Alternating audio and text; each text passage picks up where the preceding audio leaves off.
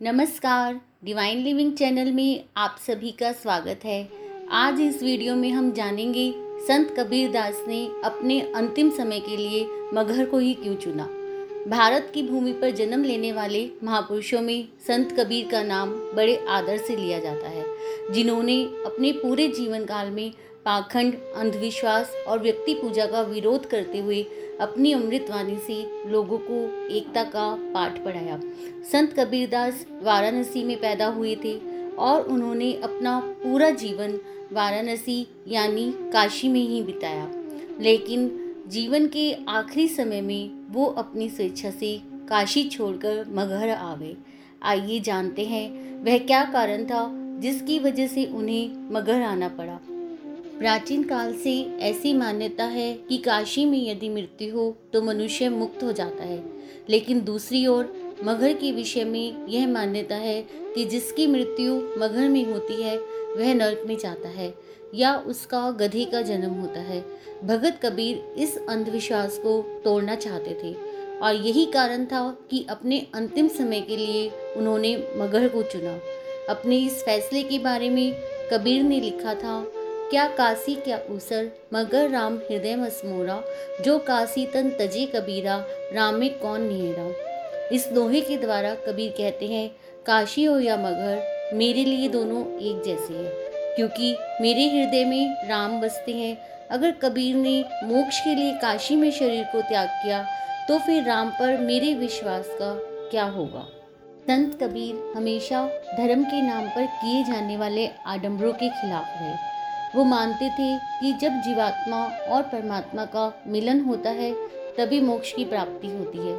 कबीर की खास बात ये थी कि उनके अनुयायी हिंदू और मुसलमान दोनों थे।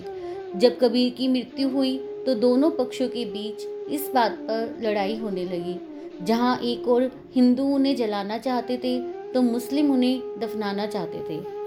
तभी एक आवाज़ आई कि उनके मृत शरीर पर रखी हुई चादर हटाई जाए। वहाँ मौजूद सभी लोगों को अचंबा हुआ। उन्होंने जब चादर हटाई तो दांतों तले उंगली दबा ली। दरअसल उस जगह पर फूल थे। कबीर के शरीर का नामो निशान नहीं था। कबीर ने अपने मरने के बाद भी धर्म के नाम पर किए गए झगड़े को सुलझा दिया था, क्योंकि इसके बाद दोनों पक्षों ने फूल को दो हिस्सों में बांट लिया।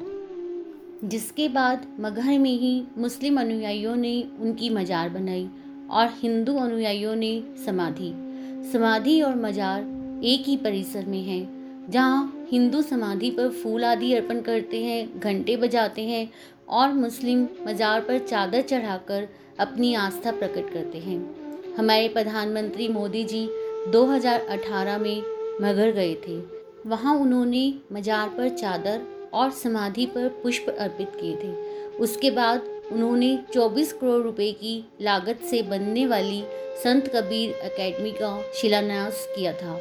शिलान्यास के बाद मोदी जी ने एक जनसभा में कहा कि कबीर अपने कर्म से वंदनीय हो गए, कबीर धूल से उठे थे, लेकिन माथे का चंदन बन गए। कबीर की परिनिर्वाण स्थली मगहर एक अनूठी जगह है। अगर आप शांति और सुकून का अनुभव करना चाहते हैं तो मगहर जा सकते हैं। अब आप जान गए होंगे, कबीर अपने अंतिम क्षणों में मगहर क्यों आए। अगर आपको कबीर के अन्य दोहों के बारे में जानना और समझना है तो मेरा दूसरा वीडियो कबीर के दोहे देखें, जिसका लिंक आपको डिस्क्रिप्शन बॉक्स में मिल जाएगा।